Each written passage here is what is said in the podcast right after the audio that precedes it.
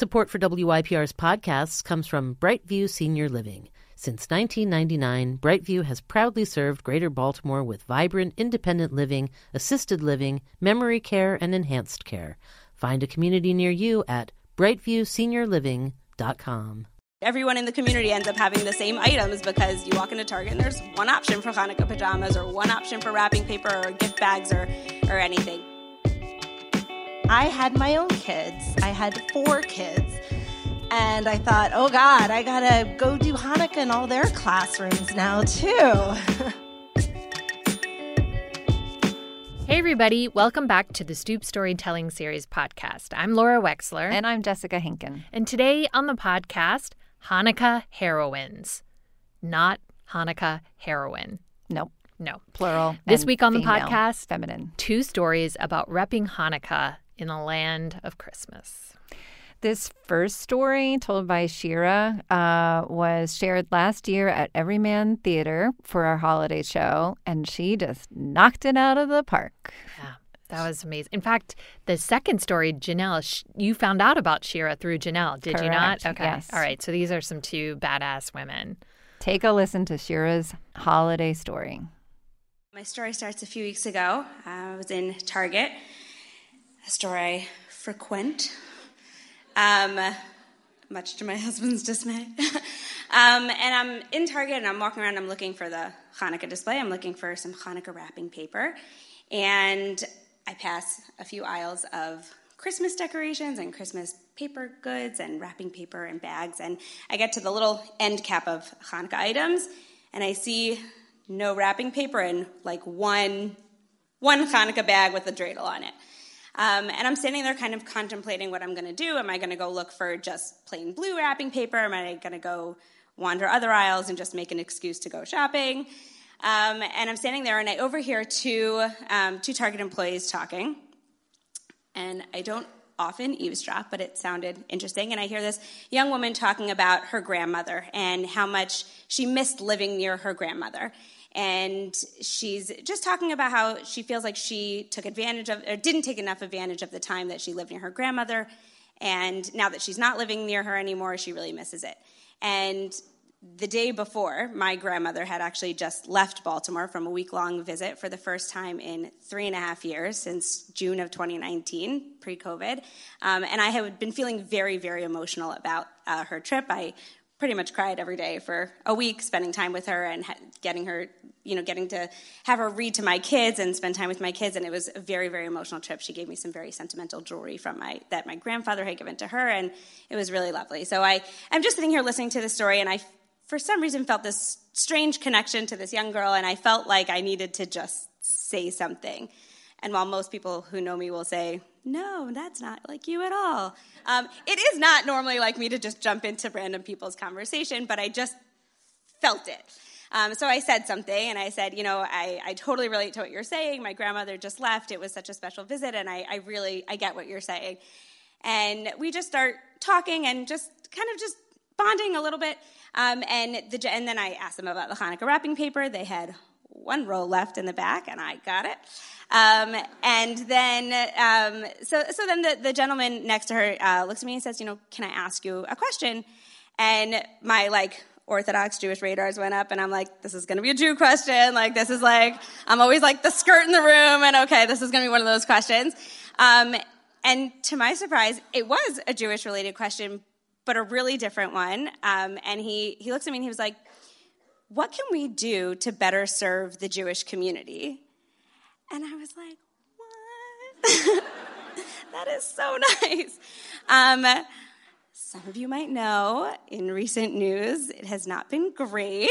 Um, and really, with all the recent anti Semitism, this was just such a like special moment and i felt so honored to be a part of it and we got to talking and i said um, you know obviously we're specifically talking about Target and what they wanted to do. And um, and I said, you know, like let's start with Hanukkah. And we're we're standing there in the store, and I said, like we started counting one, two, three, four, fifteen aisles of Christmas items, and then we have like four two foot shelves of Hanukkah items. Um, and I kind of just got to talking about what people in our community do and how we're really no different than anybody who celebrates Christmas. I often like joke to my husband about how we're very lucky that we don't celebrate Christmas because if we did, we would be dead broke. Like, not even a joke. I a few weeks ago said said to him, you know, we need to get the storage room key and we got to break out our Hanukkah bins. And he's like, bins, like with an S at the end. We have multiple Hanukkah bins. I'm like, we do, we do. Um, so we break out the Hanukkah bins, and I go through it every year. My kids now have eight nights of Hanukkah pajamas matching. I'm very, very proud. Thank you, thank you, thank you. um, it's very exciting, and um, so? Um, so I get to talking about the thing, the different things that we do, um, and I, you know, I showed him on my phone. I showed him uh, I have an entryway table in, in my in my entryway. Um, and I showed him uh, my Thanksgiving display and my Hanukkah display every year and the different things we do. I said, like, we're really no different. We love decorating our houses. We go all out. Um, but there's really very little to choose from. And often it's really random, like, oi to the world. Like, I don't, I don't know what that has to do with Hanukkah or happy holidays. Like, also no clue what that has to do with Hanukkah, but that's, that's what we get. Um, and so we just got to talking that, like, really, it's, it, it comes down to, you know, two major things. Um, quantity, like there's just not a lot to choose from, um, and variety. And everyone in the community ends up having the same items because you walk into Target and there's one option for Hanukkah pajamas or one option for wrapping paper or gift bags or, or anything. Um, and he was like, you know, that's so interesting. And and then I said to him, you know, I had just been at the local Jewish supermarket, which has a whole holiday aisle. Um, and I told him that I showed him a few pictures. I, I had actually, weirdly, taken pictures as I'm walking down the Hanukkah aisle um, because I wanted to pace myself and not just buy everything I saw at first sight because I have multiple bins. And I probably had most of it, but I was going to see it in the store and it was glittery and fun and I was going to buy it. But I decided to pace myself. So I actually took pictures as I'm walking down the aisle. Um, and I showed him all the pictures, and I said, you know, everything. And he stops me at like paper goods, um, and he's like, oh, like party items. And I was like, yeah, we eat. Like, um, and I said, like, there's eight nights of Hanukkah. That's eight parties we're going to. Every night there's something going on, and everybody uses paper goods. No one's doing all those dishes. Um, so he you know you could see his mind like wondering like oh this is like a whole whole opportunity of different things. Um, you know i said to him i would be so happy to sit down with you and talk to you about what does the jewish calendar look like? Where where do the holidays fall out? And what is relevant at different times? For example at hanukkah that is not when we need matzo ball mix. That's a passover item. Um, and it's ironic because Manischewitz, the company that makes the matzo ball mix, also makes potato pancake mix. And for some reason, the potato pancake mix, the Hanukkah item, is not out at Hanukkah. Uh, so we just got to talking about the different things that could be featured. Um, and we exchanged numbers. I had I texted him these pictures so he could look through and, and see what the different options were. Um, and then I left. I posted it on social media. Everyone just all my friends, everyone just got really excited about the idea that there was going to be some potential about expanding, that we might be meeting, and this is this was a very exciting thing. Um, fast forward to less than a week later, and I'm back at Target, um, and I'm walking through the aisles, filling my cart with things I don't actually need. Um, and I run into Kevin, the store director, um, and I'm, Kevin, how's it going? And he's like, Hey, how's it going? And he introduces me to this guy, and he's like, This is the guest that I was telling you about. And I'm like, Um, and I say to him, like, that's what I'm saying. He's like, we've been talking about you all week.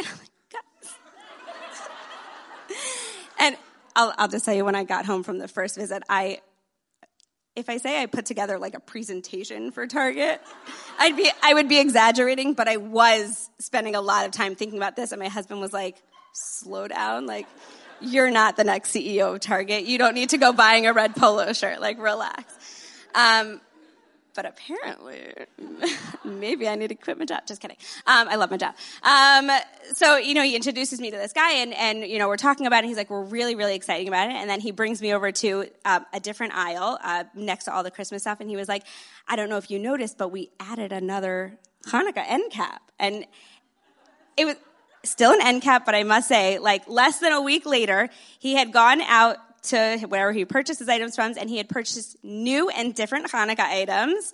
Um, right? Thank you. um, new and different Hanukkah items. And, you know, he said to me, uh, you know, holidays are obviously a very crazy time, but we really, really want to sit down with you. Um, and we have a meeting for the second week of January, and we're going to be talking about the expansion of the Jewish products at Target. And I am really, really looking forward to seeing where it's going, and might just go buy myself a red polo.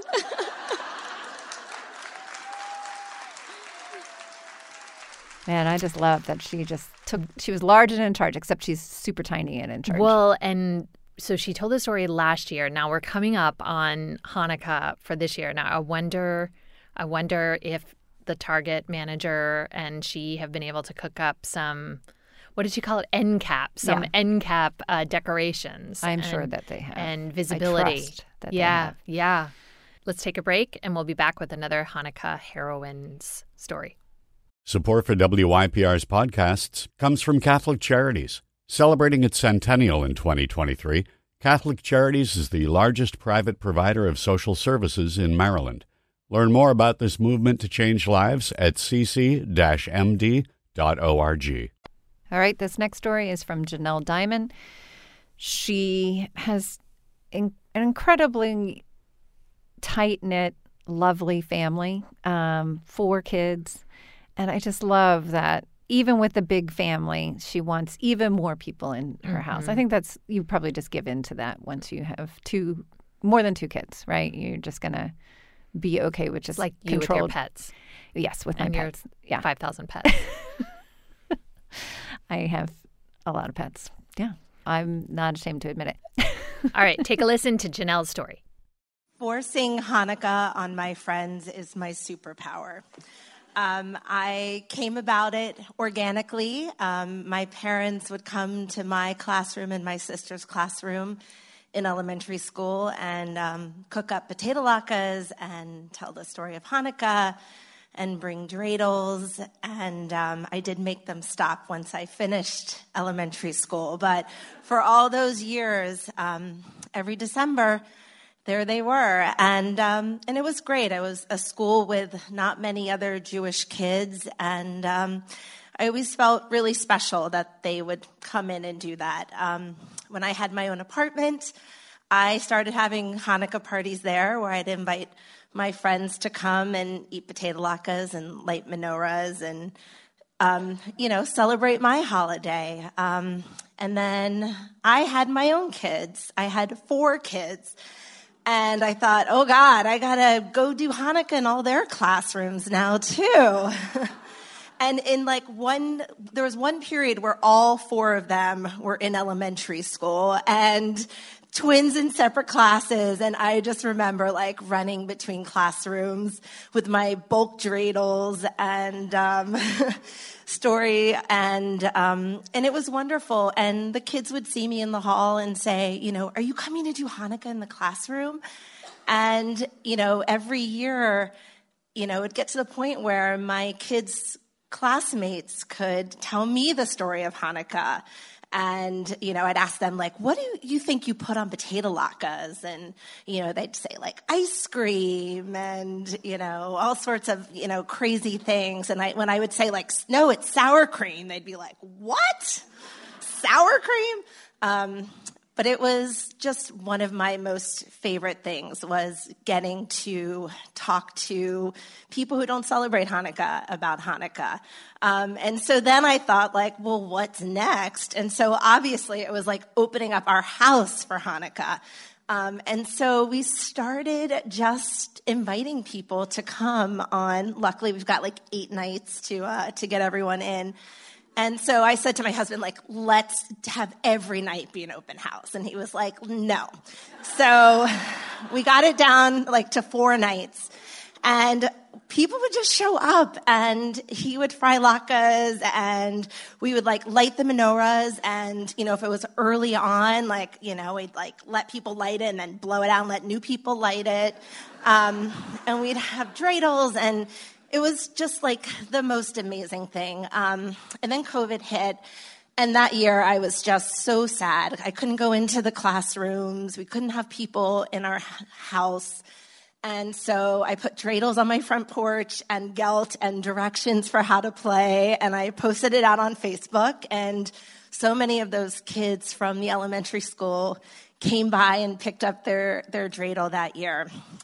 And then the next year, uh, 2021, it still didn't feel quite safe to like pack our house full. So we set up a table in our front yard and I mean, our dead end street was just full of cars, and our whole yard was filled with people, most not Jewish, who wanted to come and celebrate Hanukkah with our family.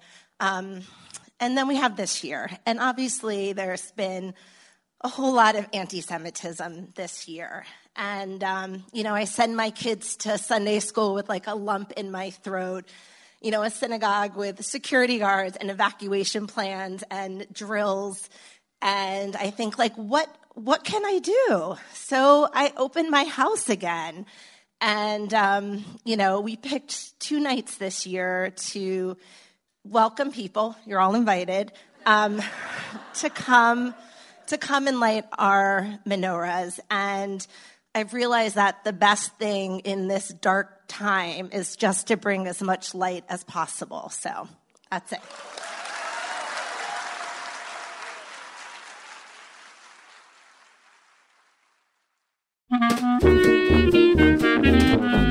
Well, you know I'm only half Jewish, but boy do I love latkes. Yeah. I really do. And in fact, we we make them at non-holiday times of the year.